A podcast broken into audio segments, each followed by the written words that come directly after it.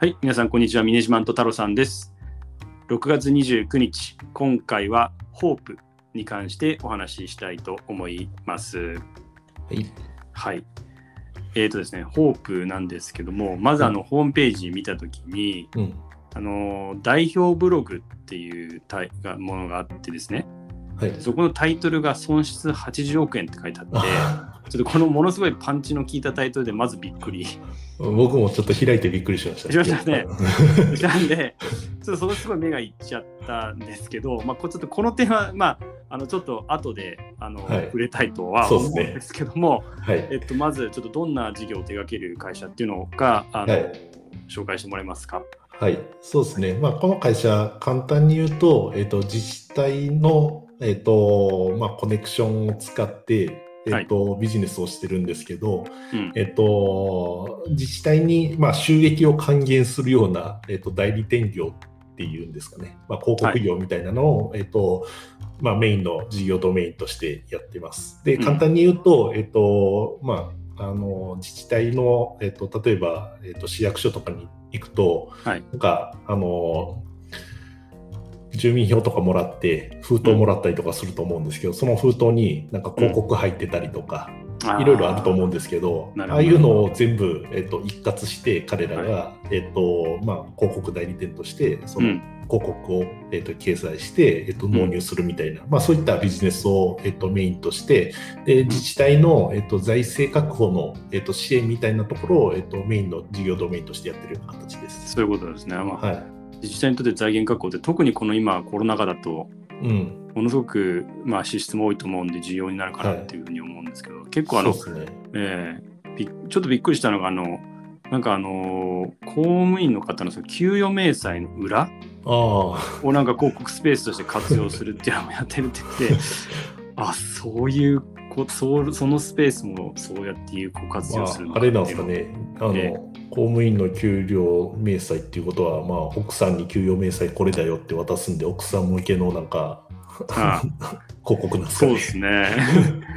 なんかねなんか銀行とかに受けがいいみたいなことと書いてあった。そうなんですね。まあ確かに公務員とかっていうと安定した職業なんで、やっぱりそういった金融関係とかははいはい。いいのかもしれないですね、お客さんそうとしてね。そうそうみたいなまあでも実際に、なんだろう、あの自治体が持ってるデッドスペースって、まあさっき話したみたいにいろいろあったりとかするんで、そっか。まあ、そういったところを、まあ、はい。あの収益化してあのマネタイズするっていうところはあのなんかたまにやってるなっていうのは見るものの、なんかうん。まさか、うん。うん。あのホープっていうこういうような会社があって、そうですよね。あの確かに。横展開してうまいことやってるっていうのは僕も本当に、あのこの会社知るまで全然知らなくてうん。あこれ確かに横展開すごいできるなっていうのがあって、うん。で実際にあの自治体向けの営業って結構、なんなんですか普通の営業とやっぱ違って1個入ってしまうとすごい横展開し,、しやすかったりとかするんあそうですね。なんですねで逆にその1個入れるのがすごい大変だったりとかするんですよ。自治体ってやっぱり新しいチャレンジをしようとしないんで、うんなかなか、なんていうんですかね、あの例えば収益化できますっていう提案があったとしても、いや、ちょっとそれ、うちいいきなりやるのはハードル高いですみたいな感じで、若干ちょっとあそういった保守的な感じがあったりとかするんで、うんあのうん。例えば、まあ、どこどこで、えっともうすでに入ってますとかっていうと、なんかそういう事例を見せると、ああ、これだったら多分上にも話しやすいですみたいな感じで、あ の多分倫理が通りやすいのかなと思ってて。えー。そうなんですね、うん、なんか自治体向けっていうのは結構なんかユニークなあの営業をしてるっていう僕はイメージはちょっとあったあって、あまあ、逆に言うとは知らなかった。はい。うん、そこをうまいことできるっていうのが多分彼らにとってのあの、うん。ビジネスの、まあ、スケールのなんかあのモデルなのかなと思ってます。それは確かに1個入ればどんどん広がっていくんだったら、うん。まあ、まあ最初は大変かもしれないですけど、はい。まあ、ススケールしやすいというかっていうことですよね。でどうん。今どどれぐらいの自治体にこうなんかこうで受注を受けたりとかってしてるんそうでかね。ですすね、まあ、あのうん。実際にちょっと僕も、あのパッと見た数字なんですけど、えっとはさっきのあのデッドスペースではなくて、えっとう自治体が出してるメディなんて広報誌みたいなのを、あまね。まあ、無料化するようなモデルもやってて、うん。それに関しては全国で大体840以上の自治体で、まあ、導入されてるっていうのが書いてあったりとかしたんで、はい。まあ、それなりの量かなと。ただ、えっと、全国規模で見ると多分まだこれ10%とか20%ぐらいだと思うんですよね。自治体の数でいうともっと多分あると思うんで、なんかそういう意味で言うと可能性は結構あるかなと思ってます。で、逆にちょっと競合がどういうところがあるのかはちょっとあの軽く調べたんですけど、あんま出てこなかったんで、はいもしかしたら地元に根ざしたところとかの代理店とかが、まあ、そういったところうまいこと、えっとまあ、あのやってたりとかするんで、そういうことまあですね。、あのそことの、えっとまあ、競争っていうのがどこまであるのかは分かんないんですけど、はい、まあ、はい比較的、うん、この業界でいうと大手なんじゃないかなと思ってます。そういうことですね。うんで、やってる事業がその広告事業が基本的にメインで、そうですね。はい。それ以外、なんかまあ、電力とかもやっそうですね。なんか、ね。まあ、先ほどちょっと話してた、まあ、うん。電力であったりとか、あとは、えっと、D、自治体向けのなんか DX を支援してるっていうイメージがちょっとあって、うんうんうんなんか、まあ、えっと、デジタル化っていうのはやっぱちょっと遅れてたりとかするんで、まあ、そこら辺を、まあ、さっきの広報誌を、えっと、アプリで提供したりとか、うん。まあ、そこらそういったのを、えっと、ちょっとずつやりながら、えっと、うまあ、あの、自治体数を、えっと、増やしていくっていうのが、えっと、彼らの、まあ、ビジネスモデルですね。うん、なんか自治体向けのこの DX って言われるとなんかものすごい今特にタイミング的にはうん。なんかすごいいいのかなっていう。そうですね。まあ、ただ DX って言っても、えっと、どちらかっていうと彼らはあのなんていうんですか財源の確保とかそういった意味で、えっと、メディアをうまいこと使うっていう方なんで、実際にはそのそ。えっとシステムの方じゃないです自システムを治体の。受注するとかっていうのは若干ちょっと違うと思うんで、そういった意味で言うとはい DX ってなんか大きなくくりなんで、まあ、あの一部分に特化しているところはあるかなと思ってます。確かに。はいまあでもいでずれにしてもその目的であるその自治体の財源確保っていうのは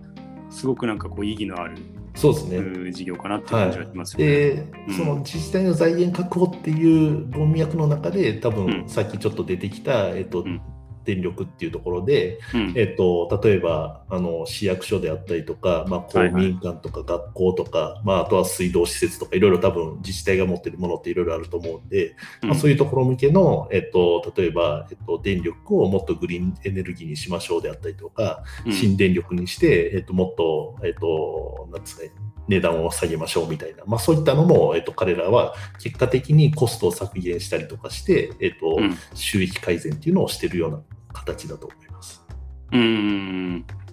そういうことですね。なるほど、なるほど。うん本当、あの、まあ、ちょっと冒頭に話したその損失うん、80億円の話、はい。ちょっとここで触れたいと思うんですけども、ね。えーっと、本当に、まあ、その社長自らその80億円っていうことに関する説明をしたという、そういううんまあプレスリリースのようなはい。感じで、株価もですね、ピークの7900円ぐらいから、まあ、現在1000円を超えるぐらいというところまでちょっと調整してしまったっていうのがまず結果としてありますと。うん。で、まあ何が起きたかっていうと、まあ、去年の年末から今年のまあ1月ぐらいにかけて、まあ、天然ガスの供給うん。がかなり逼迫した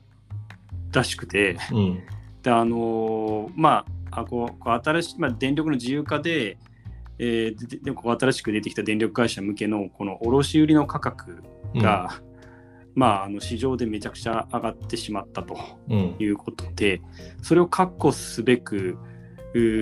まあちょっとかなり多額のお金を、まあ、うんいわゆる既存の電力会社に、うん。まあ、払わなきゃいけなくなったというのが、うんこのインバランス料金っていうような、うん。あ形で出てきて、まあそれがそういう大きな損失にまあつながったというところで、まあ、ちょっとあのーやっぱりう売上的に言うと、結構すごいですね、この電力事業って、なんかもともと本当に2018年に入ったのに、今2020年で8割ぐらいそうですね。まあ多分はい。あの会社としても一気に、えっとまあ、売り上げを伸ばしてスケールを拡大させようっていうのもあって、そういうことまあ、既存の多分その自治体とのコネクションをうまいこと使って、まあううまいこと多分入れたんだと思うんですよね。でそれによって一気に、まあえっと、売り上げは拡大したもののまさかこの電力の、まあ、自由化っていうところで、まあ、海外で起こってるような、うん、一気に値段がまあ高騰するとかっていうところまで、まあ、うん、まさか起こんないだろうみたいな形で言ってたところが、まあえっと、いきなり起こってしまったみたいなのが多分状況なんだろうなと。そういうことですよね。はいなんかあの社長のコメントでもそのリスクある程度は想定してたけどちょっと想定を幅に上回ってしまったという話で、うん、で今、まあ、一部その、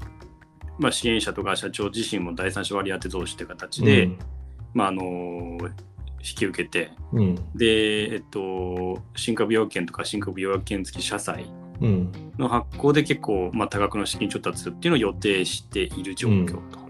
またじゃあこれ完全には、えっと、損失をカバーできるかどうかも分かんないっていう状況なんですよね。そうですよね。そこの、まあ、この、おそらくその債務超過になるっていうところを、うん、あのカバーさせるには、うん、今、おそらく引き続きですね、うん、あの投資家とこう、あの話をして、出資を受けてもらうようにしていきたいと。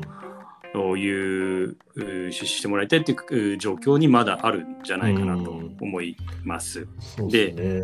で僕はあのちょっとそのまあ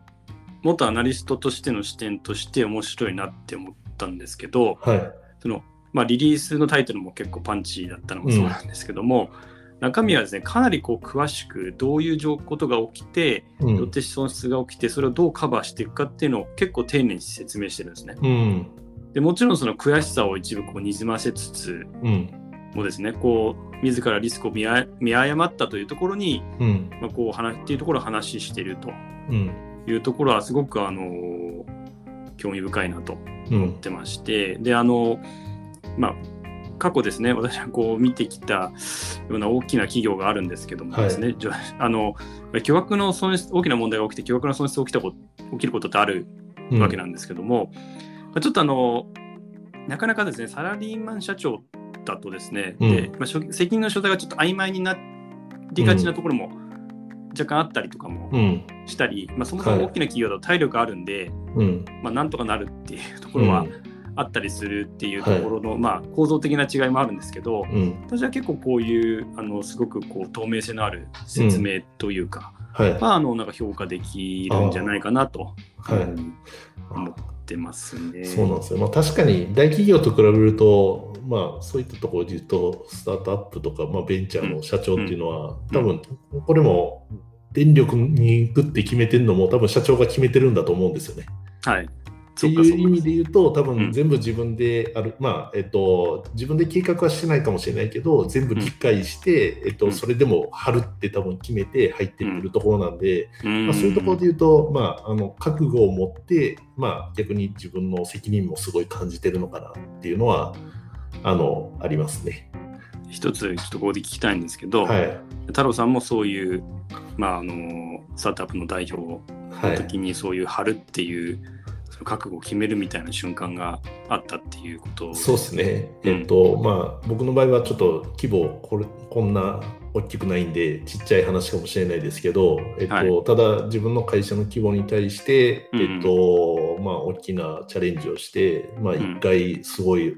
ん、なんだろう、えっと、本当に資本金近いマイナスを出した時とかは、うん、もう本当に、えっと、自分の責任をすごい感じましたし、うん、もう、なんだろう、本当に、なん、なんですかね、うん、もう、どう説明したらいいんだろうっていうのを本当に考えながら、最終的には、まあ、あの、関係者にもう誠意を持って説明するしかないなっていうので、はい、対応した思い出があるんで、まあ、そこら辺はやっぱり、はい、あのサラリーマン社長だと、まあ、逆に大きすぎて多分そこの決定にそんなに言うほどやっぱ関わってない可能性も高いと思うんですよね。まあ、そういったところとの違いっていうのは若干あるのかなと思ってます。確かにあの大きな企業とかバナンスの観点からちょっと一人で決めちゃダメっていうあそうですね、逆にその、まあはい あるので、はいそれはちょっとそうですね構造的な違いはあるかもしれないですよね。なるほど。まあ、ただ客観的に見ると、やっぱりさっき話してたみたいに、あのまあ、こうやってきちんと社長が出てきて、しっかりと、まあ、あの自分の責任とか、まあ、悔しさとかにじませつつ、あのまあ、話すっていうのは、まあ、すごい誠実だなとは思いますね。ということですね。はいなるほど、なるほど。じゃあ、それを踏まえて、ちょっと今後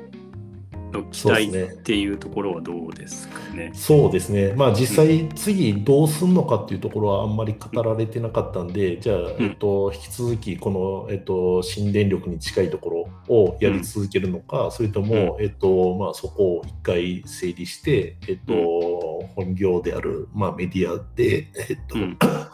あの自治体の財源確保をしていくっていうところに、まあ、うんえっと、戻っていくのか、まあ、戻っていくのかっていうか、えっと、もう一回フォーカスするのかっていうところがあると思うんですけど、はい。まあ、やっぱり、なんだろう、売り上げを拡大させていって、スケールさせるっていうところで言うと、若干、あの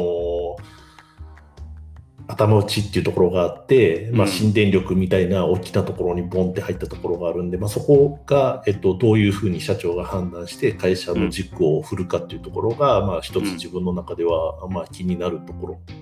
ではあるかなと思ってそういうことです。はい。確かにこの財今、財務的な立て直しをしていって、はい。その後、その事業の核をもう,、まあ、もう一度どうやってこう整理していくかっていうところは、まあ、今後、まあ、注目していきたいところですね。はい。はい。ありがとうございます。はいえーはい、本日6月29日は、ホープについてえーご紹介しました。はい。で明日、えー6月30日はですね、エールについてお話しさせていただきたいと思いますので、引き続き聞いていただければ幸いです。えーではまた明日。